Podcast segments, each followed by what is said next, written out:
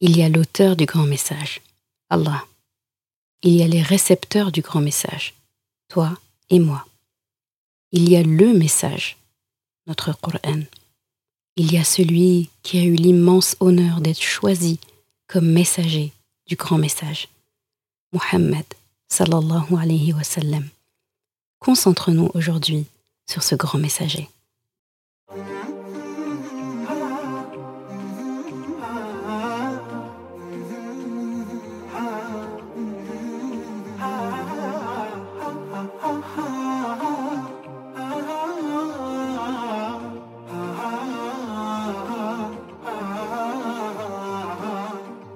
Bienvenue sur Coran de ton cœur, le podcast qui t'aide à reconnecter ton cœur à ton Coran.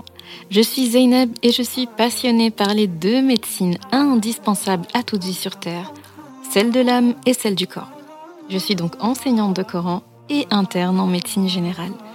Voilà plus de dix ans maintenant que j'enseigne aux femmes à lire, à apprendre, à comprendre et surtout à vivre leur Coran au quotidien en reconnectant leur cœur au Coran. Car oui, j'ai la ferme conviction qu'un cœur connecté au Coran est capable de redistribuer à tous les organes du corps l'amour pour Allah, l'envie de lui plaire et d'agir dans le bien. C'est pourquoi à travers ce podcast, je compte redonner chaque semaine un nouveau souffle à divers pans de ta vie au regard de ton Coran. Prends ce temps pour toi et belle écoute. Assalamu alaikum wa rahmatullah on se retrouve ce vendredi pour un nouvel épisode du podcast Coran de ton cœur. J'espère que d'ailleurs, euh, au fil des épisodes, tu comprends de plus en plus pourquoi je parle de ton cœur et pas Coran de mon cœur, parce que je tiens vraiment à ce que tu t'appropries personnellement tout ce que tu apprendras au sujet de ton Coran. Je voulais partager avec toi une fois n'est pas coutume, un commentaire que j'ai reçu euh, parmi machin les nombreux commentaires, notamment sur euh, Apple Podcast. Et ce commentaire m'a touché. Donc j'ai voulu euh, honorer la personne qui me l'a envoyé et, vous la lire. Alors du coup, c'est le pseudo, c'est Podcastovor. Donc j'ose penser que c'est quelqu'un qui aime beaucoup écouter des podcasts de manière générale. Et elle dit un podcast qui caresse l'âme. Le ton, la voix, les thèmes abordés créent en nous l'envie de s'approprier nos Corans Masha'Allah. Bravo pour cette initiative très bienveillante et qui, j'en suis sûre, sera très bien accueillie. Alors merci beaucoup euh, à toi, Podcast Over, qui que tu puisses être, Masha'Allah, pour ce, pour ce commentaire, la douceur euh, des mots euh, employés, Masha'Allah, et la, et la belle pensée. Et je complète et je réponds en disant que quand euh, je, je vois ce genre de commentaires, les nombreux commentaires que je reçois aussi euh, sur Instagram, par mail, ça fait très plaisir. Mais vous savez, ce qui me fait encore plus plaisir dans l'histoire, c'est que ça, ça me laisse penser que, que vous êtes vraiment en train de tomber ou retomber amoureuse de votre Coran et forcément d'Allah subhanahu wa ta'ala. Et ça, c'est ce qui me ravit le plus et c'est, la plus belle récompense de, de ce podcast. Donc merci à toutes celles qui prennent le temps de poster un commentaire, de mettre des étoiles et de permettre finalement que le podcast soit diffusé plus largement et que le maximum de personnes puissent justement avoir accès aux pépites de notre Coran. Rentrons dans le vif du sujet du jour maintenant et nous allons commencer comme d'habitude avec la ayah qui a inspiré l'épisode du jour. بسم الله الرحمن الرحيم لقد جاءكم رسول من أنفسكم عزيز عليه ما عنتم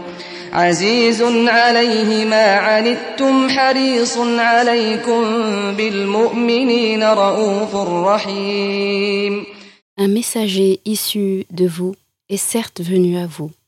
Votre infortune lui est très pénible. Il est attentionné à votre égard.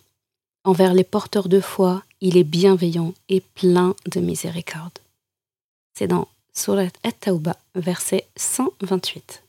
Alors je te le dis tout de suite, cette ayah fait partie de mon top 10 de ayahs que je préfère. Je les aime toutes.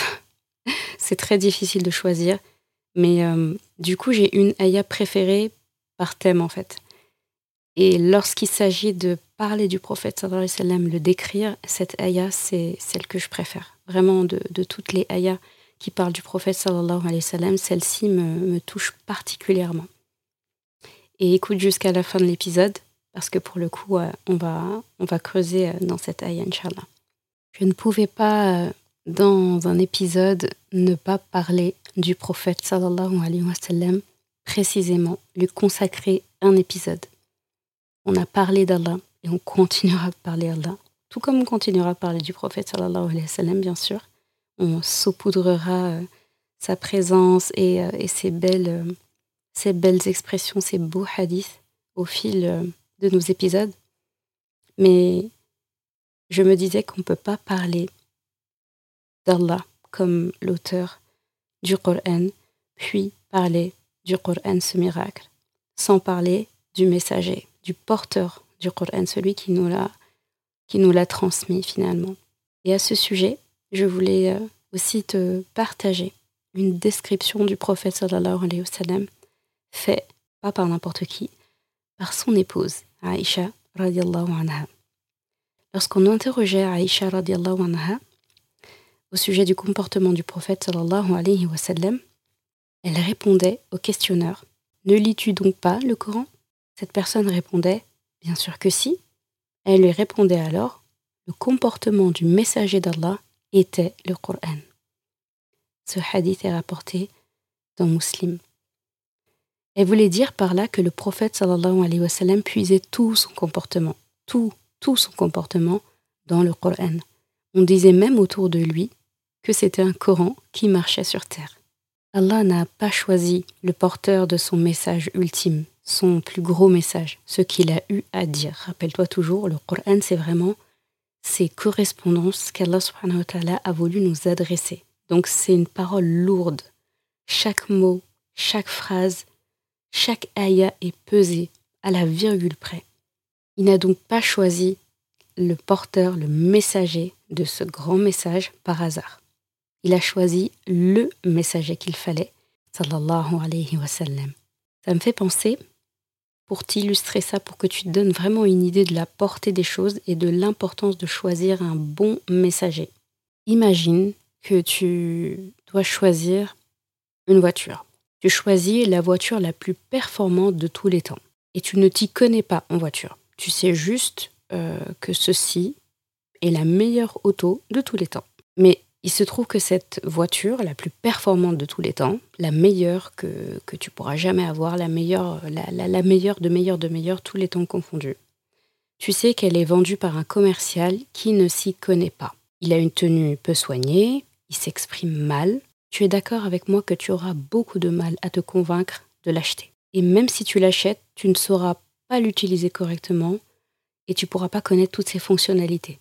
Parce que le, commercial qui a été mandaté pour t'expliquer les choses, pour euh, te présenter la voiture, les modalités, etc., n'était pas à la hauteur. Eh bien, Allah est parfait. Son message est parfait. Le messager devait également être irréprochable, lavé de tout péché et posséder toutes les plus belles qualités. On est d'accord que tu ne peux pas imiter Allah ou t'identifier à lui, n'est-ce pas? C'est ton créateur. Il n'est pas limité ni par le temps ni par l'espace, contrairement à toi et moi. Pourtant, il t'a créé avec une particularité. C'est très important. Le besoin d'avoir un modèle. Tout ce que tu as appris dans ta vie, les habitudes que tu as, les choix de vie que tu as faits, tout t'a été inspiré en suivant le modèle de quelqu'un d'autre. L'enfant apprend en imitant.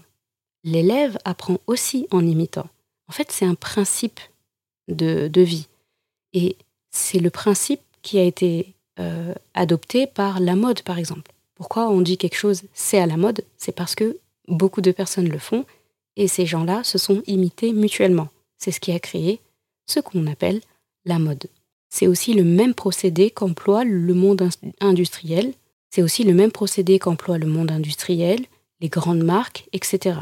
Donc d'ailleurs, ces marques-là ont très bien compris comment fonctionner. Elles payent des personnalités, des influenceurs, des influenceuses, par exemple, pour que les personnes cibles achètent en voulant justement imiter ces influenceurs et ces personnalités. D'ailleurs, c'est pour cette raison que tu ne dois jamais te dire que tu suis quelqu'un comme un mouton, par exemple. C'est une expression que j'entends souvent. Euh, ah ben, il, suit les gens comme un mouton. Il suit ou elle suit un tel ou une telle comme un mouton. En fait, c'est important que tu te dises que suivre fait partie de ton ADN, limite. Ce que tu dois apprendre à faire, ce n'est pas de ne pas suivre, mais c'est de suivre les bonnes personnes. Allah t'a créé en fait avec cette, ce besoin d'imiter et de suivre, d'avoir un modèle. Allah te facilite la tâche, pour le coup, car bien avant ta venue dans ce monde, il t'a choisi la meilleure figure à suivre, celle qui combine toutes les qualités. Muhammad sallallahu alayhi wa sallam. Lui, tu peux le suivre aveuglément, sans te faire de soucis ou t'inquiéter des conséquences. Car la seule conséquence possible au fait de le suivre est de te retrouver au paradis. C'est plutôt une belle conséquence. Savourer le Coran sans apprécier son messager, c'est triste. À ce propos, je te propose de te plonger dans la description qu'Allah subhanahu wa ta'ala fait de son messager, Muhammad, dans son message, le Coran. Il s'agit justement de la ayah qui a motivé cet épisode du jour. Un messager issu de vous est certes venu à vous. Votre infortune lui est très pénible. Il est attentionné à votre égard. Envers les porteurs de foi, il est bienveillant et plein de miséricorde. Donc c'est la fin de Surat Tauba, c'est l'avant-dernier verset, le verset 128. Donc Allah commence par nous expliquer, ça c'est notre premier point, il commence par nous expliquer qu'il nous a choisi un messager issu de nous, c'est-à-dire un messager qui nous comprend, qui nous aime, qui a su se mettre à notre place, qui a vécu toutes sortes d'épreuves, de joie, de peine, pour que justement on puisse s'identifier à lui. Quelle que soit l'épreuve que tu vis actuellement, j'ai envie de te dire, est-ce que tu peux vivre une épreuve que le prophète sallallahu alayhi wa n'a pas vécue? Il a été orphelin lui aussi. Il savait du coup ce que c'était que de devoir trouver une autre figure d'attachement pour grandir. Il a perdu des bébés et des enfants en bas âge lui aussi. Il savait du coup ce qu'il faisait et il savait ce qu'il disait en te disant de patienter devant une fausse couche, un bébé mort-né, un enfant décédé quel que soit son âge il pesait bien ces mots en te disant que tu retrouverais ton bébé au paradis, parce qu'il l'a vécu. Une partie de sa famille l'a rejeté. Il savait donc ce que c'était de se sentir étranger dans sa propre famille, au milieu de ceux qui pourtant l'avaient aimé auparavant, avant qu'il délivre son message, l'islam. Il a perdu des biens. Il savait ce que c'était que de devoir tout reconstruire et redémarrer à zéro. Il a connu, lui aussi, l'islamophobie, il savait ce que tu ressentirais à ton tour aujourd'hui en Occident. Il connaissait nos réalités. Il les a vécues. C'est pourquoi ses conseils sont aussi précieux et aussi bien ciblés. C'est pourquoi il est si légitime. Voilà pourquoi Allah l'a soigneusement choisi pour nous. Il a aussi connu les joies hein, de la parentalité, la douceur du mariage, les bons moments avec ses amis, la réussite et, et l'épanouissement de ses compagnons. Dans le deuxième point, concernant cette ayah, on apprend qu'Allah nous a choisi un messager pour qui nos difficultés sont aziz, c'est le terme qu'il emploie. En d'autres termes, littéralement, euh, un messager pour qui nos difficultés sont pénibles, difficiles, lourdes. Pourtant, il a vécu pire.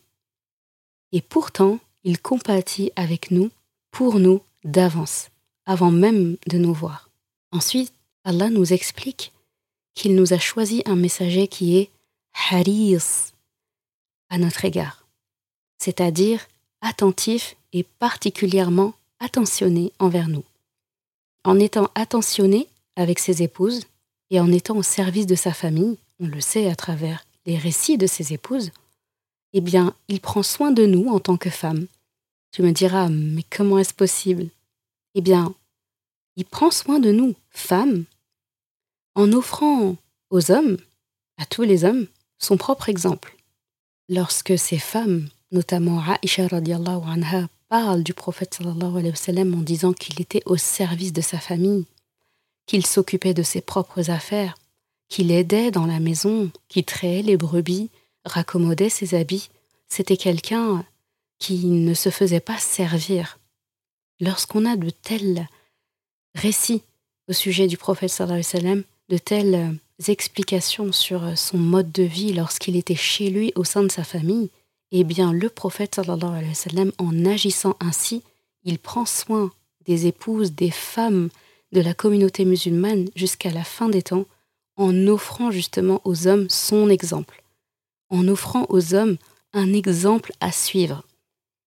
Et si nos hommes suivent son exemple, eh bien c'est un soin qui nous est apporté à nous, femmes à cette occasion, j'ai vraiment envie de formuler cette, euh, cette dora, cette invocation, qu'Allah fasse que tous les hommes de notre communauté prennent le prophète en exemple, et que toutes les femmes de nos communautés prennent ses épouses et les femmes vertueuses de l'histoire en exemple.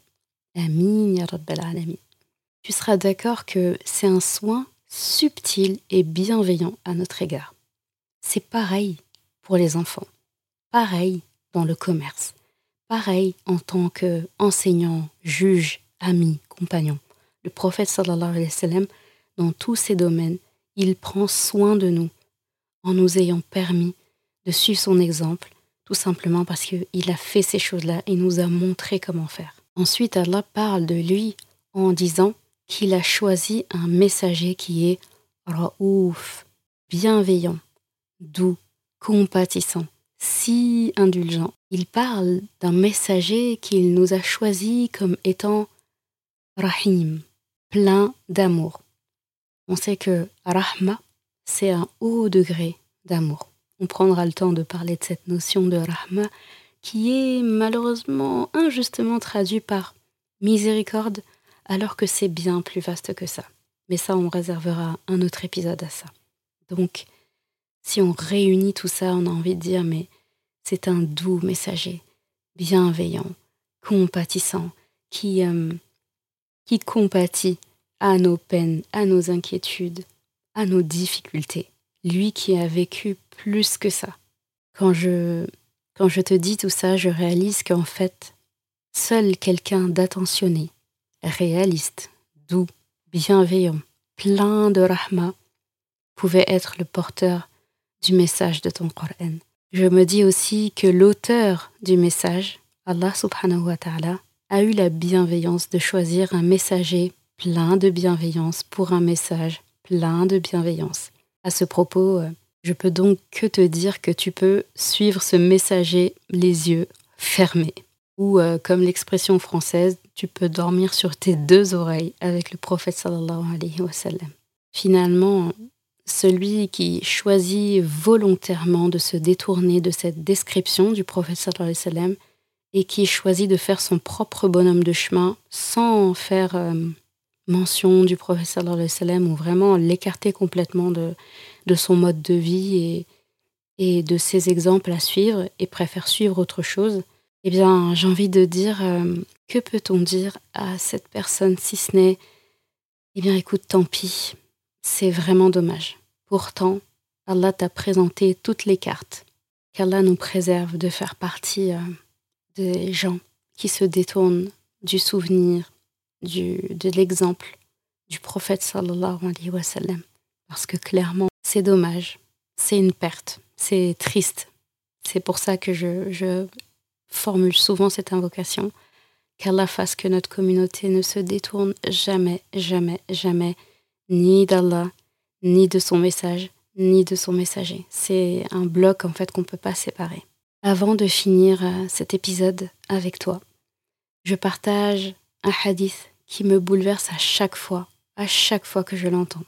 Ce hadith est rapporté par Anas ibn Malik, qu'Allah l'agrée. qui disait que le prophète sallallahu alayhi wa sallam a dit un jour, alors qu'il marchait avec ses compagnons, J'aurais tant aimé rencontrer mes frères. Et dans une autre version, Mes frères me manquent. Les compagnons lui dirent Ne sommes-nous pas tes frères? Le prophète sallallahu alayhi wa sallam répondit Vous êtes mes compagnons. Mes frères sont ceux qui croiront en moi sans jamais m'avoir vu. Ce hadith est rapporté par l'imam Ahmed. Dans un autre hadith, les compagnons lui demandèrent ensuite, après cette conversation, donc c'est un autre compagnon qui rapporte ça, ils lui répondirent Mais comment les, reconnaîtras-tu, ô messager d'Allah? Il répondit Que dites-vous d'un homme qui possède des chevaux marqués de blanc sur le front, sur l'encolure et sur les pieds qui se trouve au milieu d'un troupeau de chevaux d'une noirceur intense? Ne sera-t-il pas capable de reconnaître les siens, ces chevaux? Ils répondirent Bien sûr que oui, ô messager d'Allah. Eh bien, de la même manière, mes frères viendront le jour de la résurrection, le visage, les pieds et les mains éclatants de lumière du fait de l'accomplissement de leurs ablutions. Je les devancerai au bassin, conclut le prophète sallallahu alayhi wa sallam. C'est-à-dire, je les accueillerai dans ce bassin comme on connaît où le prophète sallam va nous attendre et va et tiendra à, à nous servir à boire lui-même, un par un, aux gens de sa communauté. Cette, euh, ce hadith me bouleverse à chaque fois, à chaque fois que je, le lis, que je l'entends. C'est très très difficile d'ailleurs pour moi à chaque fois de, retenir mon émotion, de retenir mes larmes. Et d'ailleurs, je, je, ne les retiens pas quand, euh, quand je l'écoute je me dis, mais subhanallah, c'est. C'est-à-dire qu'il nous a jamais vus, comme il dit. Il nous a jamais vus. Et il a ce ressenti à notre sujet. Il a cette. En fait, ce hadith, il réunit plein, plein, plein de pensées et plein d'émotions. Je me dis, mais en fait, ça veut dire que d'emblée, il nous prête cette belle intention, euh, cette belle pensée à nos sujets en disant qu'on croira en lui, qu'on va le suivre alors qu'on ne l'a pas vu. Et effectivement, c'est ce qu'on tente de faire. Parfois, on se dit même qu'on n'est pas assez digne de ce rôle-là parce que euh, il nous arrive d'agir euh, avec des, des comportements contraires à ce que le prophète sallallahu alayhi wa faisait.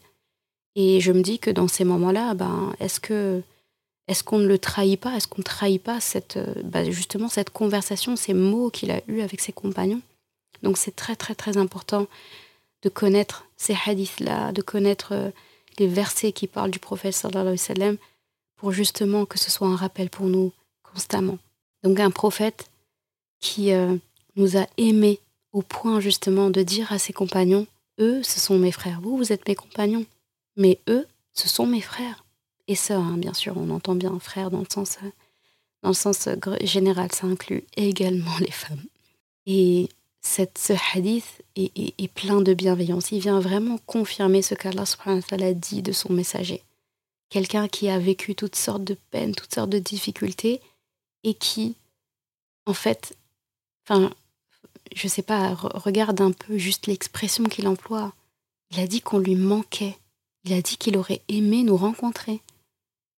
C'est, c'est trop beau. c'est vraiment trop beau on peut pas, on peut pas dire grand chose de, de, plus en fait. Quand on entend ça, on est, on est ému, on est, euh, on se sent aimé, on se sent respecté, on se sent motivé. Et euh, moi, ça me donne beaucoup de courage, en tout cas, à chaque fois que je lis ce hadith. Quand j'ai des coups de mou, j'aime bien le lire et dire Oh là, le prophète sallam, il, il, a tenu ce propos à notre sujet, donc euh, on ne peut pas en fait faire moins que ça. Et je me dis aussi que on ne souhaite pas rencontrer quelqu'un qu'on n'aime pas sincèrement. Si le prophète sallam a souhaité nous rencontrer, nous qui croyons en lui, en tout cas nous essayons au maximum, c'est qu'il savait qu'il y avait de belles choses en nous. Du coup, euh, que ton esprit ne te dise jamais que tu n'as pas de valeur, que tu n'as rien de spécial, parce que le meilleur des hommes, des siècles avant toi, t'a montré le contraire. Alors j'ai envie de dire, euh, lève-toi, et poursuis ta vie, poursuis ton chemin avec son exemple. Poursuis le droit chemin, tout droit vers le paradis, ta vraie maison. Je termine par ces propos que Allah subhanahu wa ta'ala aime beaucoup. Il dit dans le Coran qu'il est important de prier sur le prophète sallallahu alayhi wa sallam. Nous sommes vendredi et c'est une invitation qu'Allah subhanahu wa ta'ala nous fait. Inna Allah wa malaikatahu yusalluna ala nabi Ya ayyuhalladhina amanu sallu alayhi wa sallimu taslima. Allah et ses anges prient sur le prophète, font ses louanges. Ô vous qui avez cru, priez sur le prophète. Quand on sait tout ce que le prophète sallallahu a fait pour nous, quand on sait qu'Allah subhanahu wa ta'ala l'a choisi soigneusement pour nous, quand on sait qu'Allah l'a aimé d'un amour pour lequel il a aimé personne d'autre, quand on sait qu'Allah l'a aimé d'un amour immense, on ne peut que, par reconnaissance, par devoir, par amour, nous ne pouvons que nous aussi prier sur lui. Allahumma salli wa sallim ala Muhammad. Merci d'avoir écouté cet épisode. Et comme toujours, si ce podcast t'a apporté du bien, alors une chose à faire, t'abonner pour ne rien rater. Et si il te semble pouvoir être utile à d'autres personnes, sens-toi libre de le partager et même de laisser un commentaire et la note de ton choix sur ta plateforme d'écoute préférée. Ce sera une belle manière de me faire savoir que ce podcast doit continuer et être écouté par le plus grand nombre. Je confie à Allah subhanahu wa ta'ala le soin de préserver ta foi, ton honneur et ton cœur. Je te laisse à présent passer un bon moment avec ton Coran et je te dis à vendredi prochain pour un nouvel épisode. Assalamu alaikum wa rahmatullah.